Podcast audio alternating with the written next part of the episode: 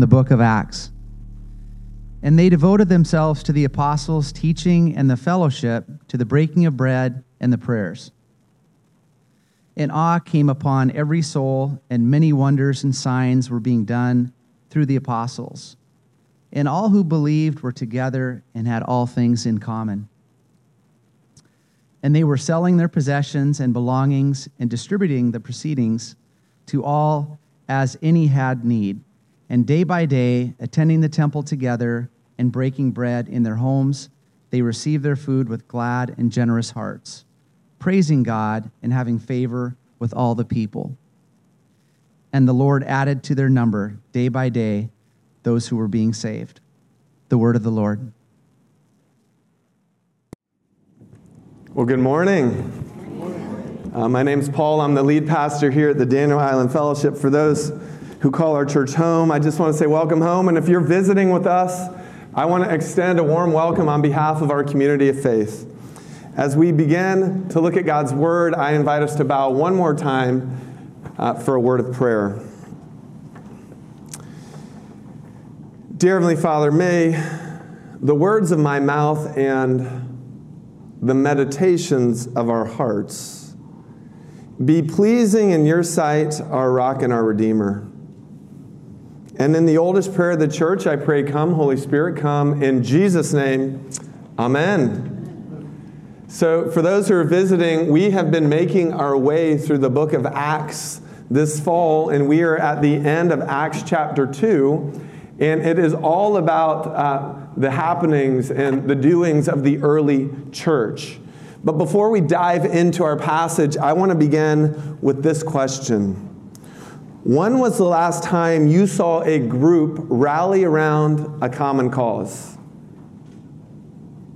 When's the last time you saw a group of people rally around a common cause? I don't know about you, but Hurricane Dorian uh, was quite the event. A couple weeks ago, we were asked to evacuate. Some of us did evacuate, some of us may not have evacuated. And uh, my family was one of those families that held on to the last minute and and we watched the different forecasts every few hours, right? And I talked about this in my last sermon how it was hard to get a handle on who had the right information and which way the storm was going. Well, I, I think it was a Thursday as Hurricane Dorian made its way through and past Charleston.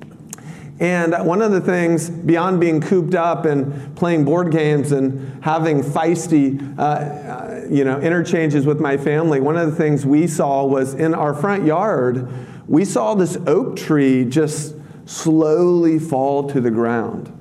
It was this beautiful live oak. It's about 30 feet tall. And so by about 5 p.m., uh, we were reading on the internet that most of the storm had passed. So I said, kids, um, it's time for us to go save this oak tree. And, uh, and it was still 30 mile an hour plus winds, and, and there were rains, and, but I was cooped up, and I thought this is a good way to extend my power and you know create unity in my family. So I said, let's go outside, let's pull up this oak. And we didn't move in an inch. And so I said, you know what? This is a great opportunity for team building so I then texted my next door neighbor who doesn't go to this church and another neighbor who does go to this church. And I said, Would you help me pull up this oak that's fallen? And so they show up and we couldn't move it an inch, right? And I was like, well, now what? But before I called off this group rally, this group event, uh, John Ramey, our own John Ramey, started texting and calling everyone he knew. And uh, before you know it, there was between 12 and 15 people from around the neighborhood in our front yard, still with, I think, uh, tropical storm winds, howling, rain pummeling us. Some of the men just reluctantly were walking up, like, oh, wow, like I got called out and invited in, but I really don't want to be here, right? And so I have a video um, from that episode. My wife, she declined to help with the tree, but she did want to videotape secretly, so she shared this after the fact. So let's watch this group rallying together. Okay? And I want you guys to notice JT, who's right here in the second row, he was pulling on Caden, uh, not the actual tree. I thought that's kind of interesting. We all have different approaches, but watch. Can we do it? Can we do it?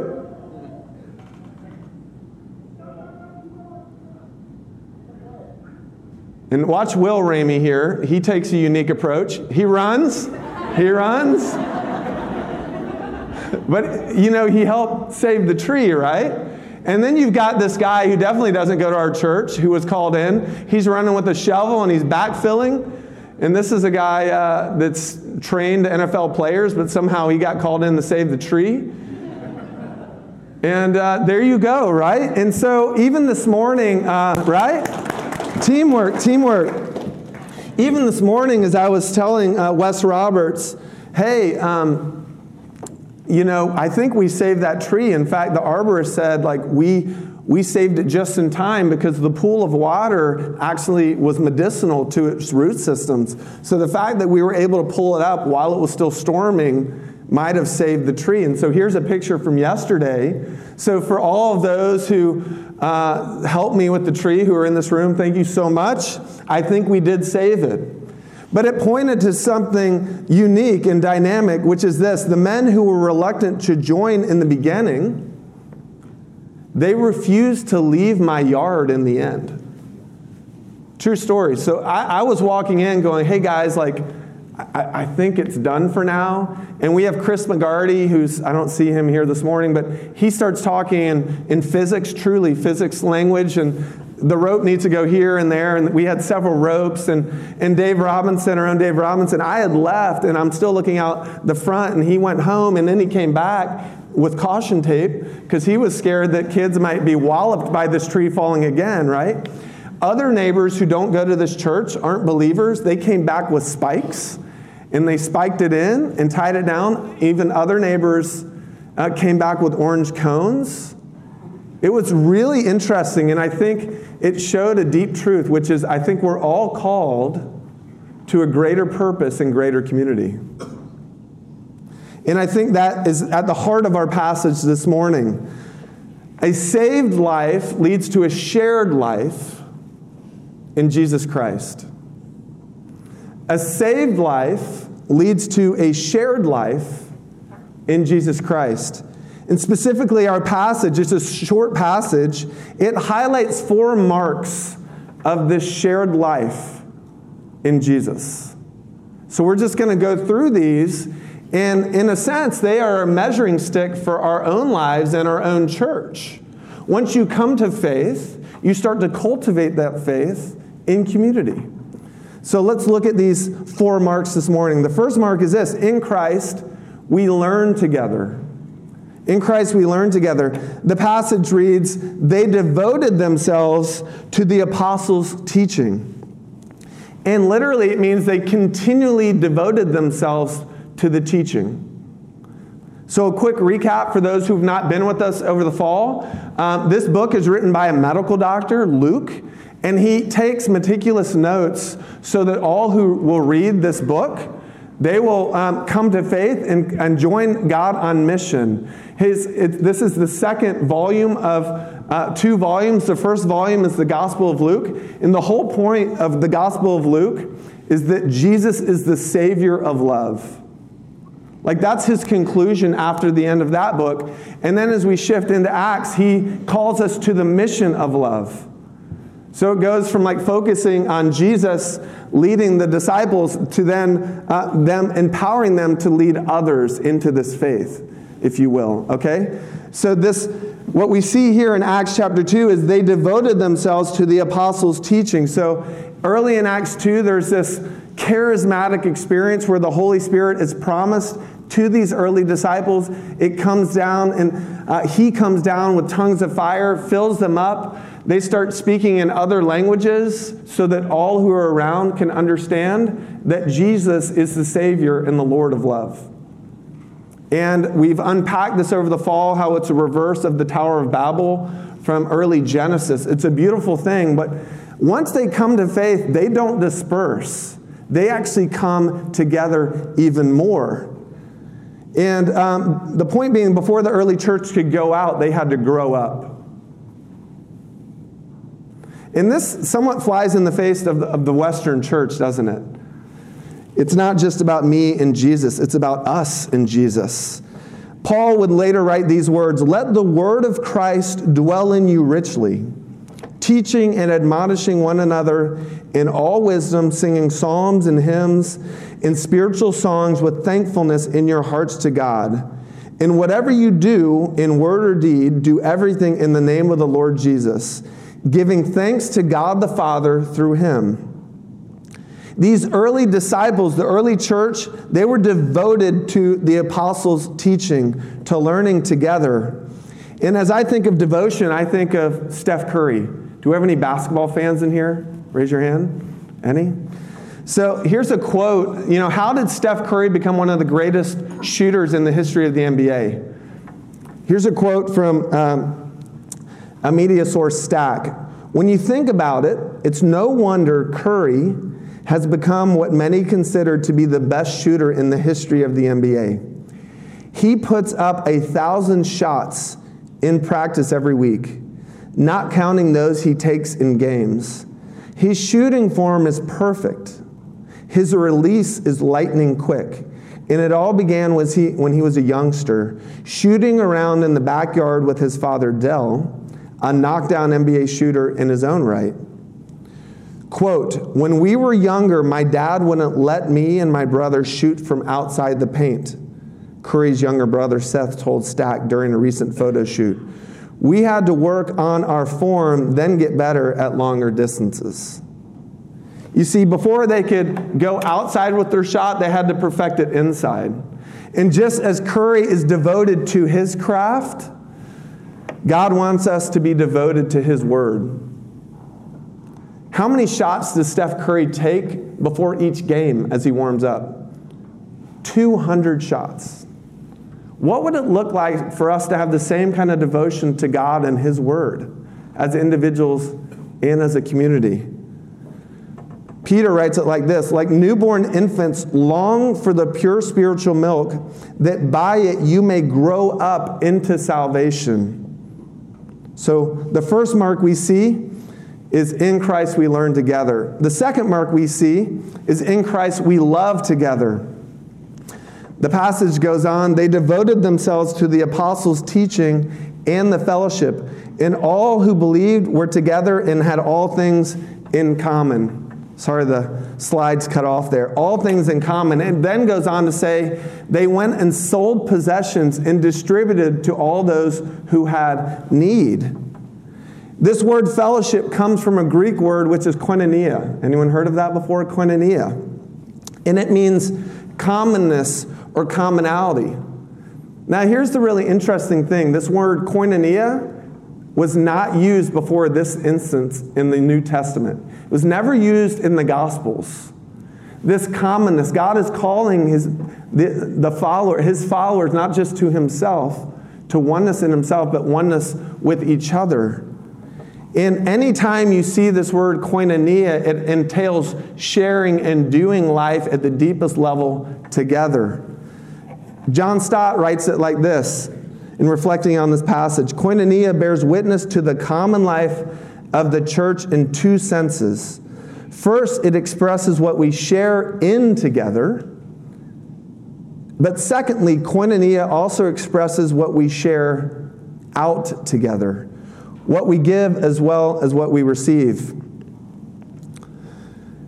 Another theologian has this to say fellowship cost something in the early church. In contrast to our use of the word fellowship today, fellowship is not just a sentimental feeling of oneness, it's not punch and cookies. It does not take place simply because we are in the church hall. Fellowship comes through giving. True fellowship cost. So many people never know the joy of Christian fellowship because they have never learned to give themselves away. You see, when we grasp this truth, we value people over possessions. You catch that? When we grasp this truth of living in fellowship together, we value people. It means I value you over what I have under my control or possession. And as I was preparing this sermon, I couldn't help but think of our land. How many people were in our church in 2017? Raise your hand. Okay, let me tell you a little backdrop of our church as it relates to this eight acres we purchased. We secretly, as a leadership team, were praying, God, where would you have us build our church long term? And we spent around eight months, I believe, doing due diligence without telling you that we were due doing due diligence on this property. We kept extending uh, the, the contract, if you will. And finally, the, the owner said, We can't keep extending it. And it was just at the right time because uh, I was able to come before you two years ago and say, guys, this is crazy. We have an opportunity to buy this land, but we only want to do it if we're all in it together. And the good and bad news is we don't have a lot of time to think about it. We have three weeks. So, in three weeks, this church rallied together, gave $650,000, and we bought eight acres outright. Now, the crazy thing is, we were not self sustaining even at that point, meaning I was still raising funds from outside just to pay our staff. But that's what God does when He moves in a community. There's radical generosity, there's koinonia. In fact, there are people that were newer to our church that actually said, you know what, I feel so moved by what God's doing here in the vision of this church. I have a secondary property. I'm going to sell that property and give money to this campaign. We're all in. We had other people take their will and literally redo their will to create a legacy fund for our church. That's what you see when God's moving in a community of faith. And believe it or not, people are saying, well, when are we going to actually build on that property? Well, obviously, when God sees fit, but there are some exciting things in the works. I just invite you to quietly start praying God, what is it that you're dreaming for us, you'd have for us? And how would you want me to play a part in this? But this is what we see at the earliest stages of the, the, the first uh, disciples. In Christ, they loved together, they had fellowship together, not just receiving, but giving. And then the third mark we see is in Christ, we worship together.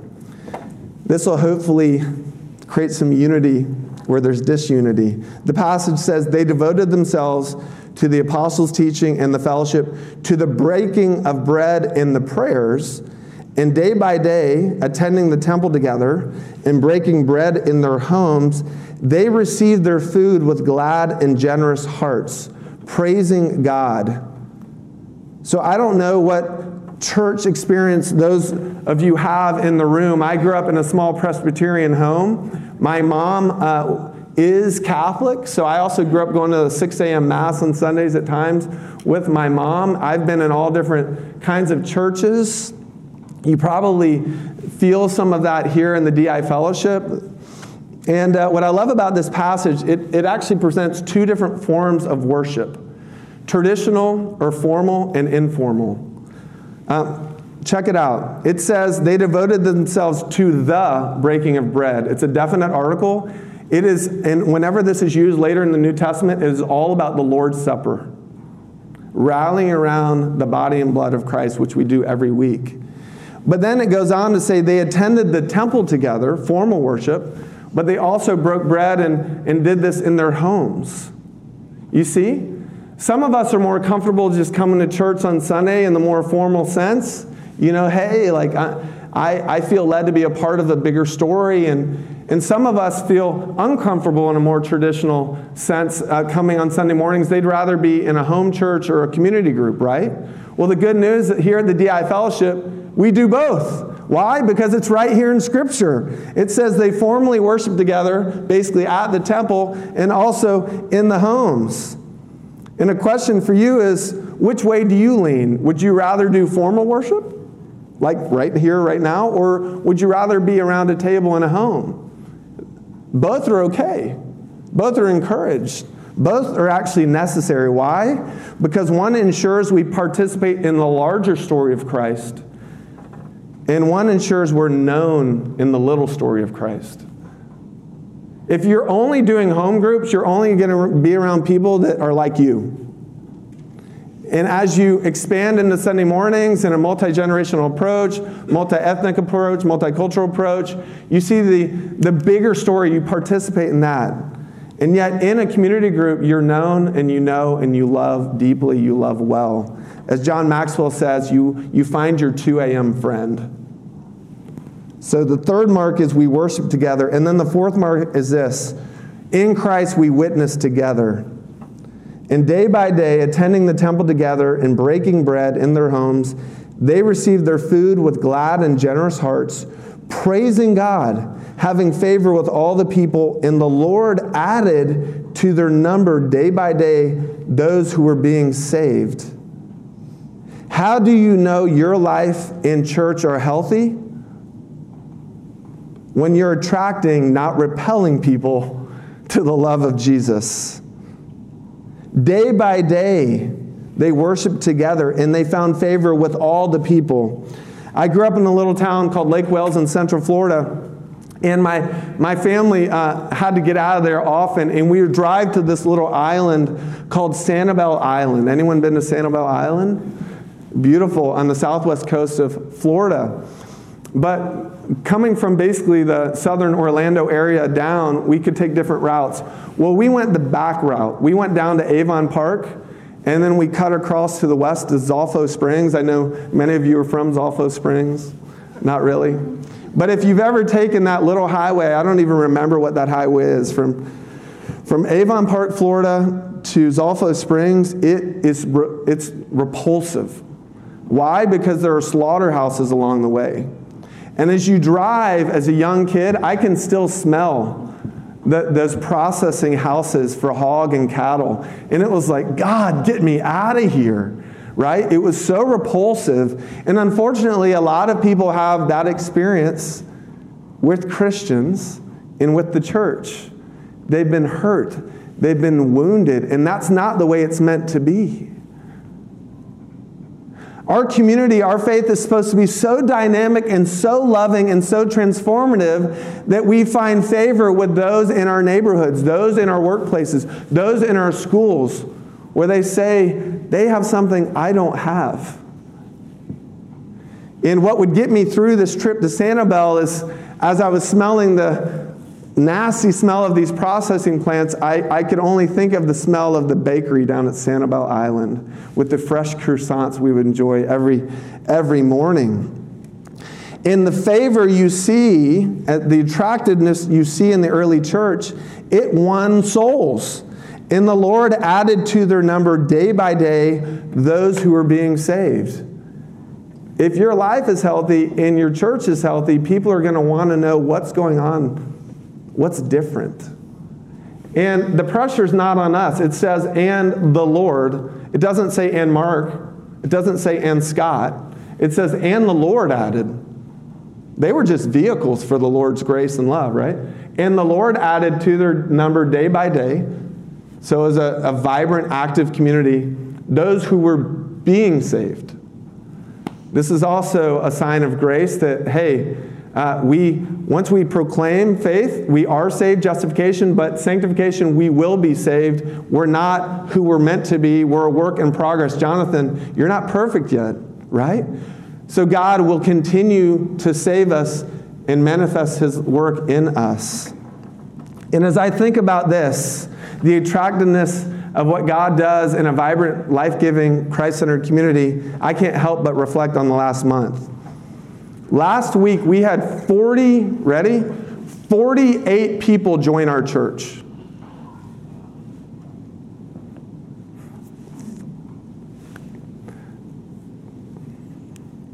I think like 15 of those are kids. In knowing the different stories and what God's doing, bringing people together for this common community, for this koinonia for this mission. It's so dynamic. And then not only did we have 48 people join our church, then we went to the beach and baptized a whole bunch of people. And there's these twin little boys. And as I was out in the water with them and I was asking one, I was going through just the instructions and kind of a call and response to, to one of them Hey, do you admit you're a sinner? You need God's grace? Yes. Do you believe that God sent his, loves you so much, he sent his son to die for you, to offer you new life in him? Yes! Is it your desire to walk with him all the days of your life? And he screamed for those who were there, Yes! This little, like, five or six year old, he was all in, right? That's what's happening there, and that's what's happening here. A couple weeks ago, also, I think around 40 men from our church, we went out to a farm and uh, we ate good food together. We shot some skeet, and a man shared his testimony. And honestly, there were several men there I've never seen before. It, it wasn't all these insiders from DIF. And that night, or excuse me, the next morning, I got an, a, a message from someone who's only been in our church about two months, an older gentleman. He said these words Thanks for the men's opportunity, men's night opportunity last night. I am all in for DIF going forward. I went to sleep last night and had a very detailed and powerful dream of heaven with images I've never dreamed before. One of my many faults is questioning whether there's a God, sometimes even denying God's existence. And every culture imagines its gods to explain what it cannot what cannot be understood. And yet when the agnostic calls out for help, he has shown himself to me again and again. How can I ask for more? I write these things now with the hope it will be harder to deny them in the future. Although I do believe God loves a fair minded agnostic, he smiles at how it's a necessary byproduct of free will and God given logic. I suspect he delights when the doubtful come to him because it wouldn't really be as much fun if everyone was so easily won. P.S.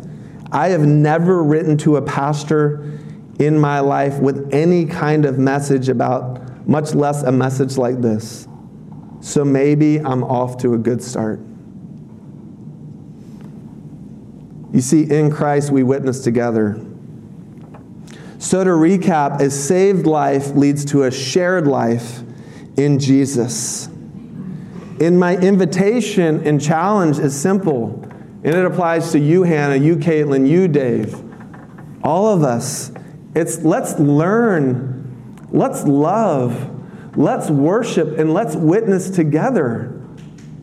Wherever you're, you're at, wherever your life has taken you, whatever wounds you're carrying, whatever burdens, whatever hopes, whatever dreams, let Him have your heart and let's do it together.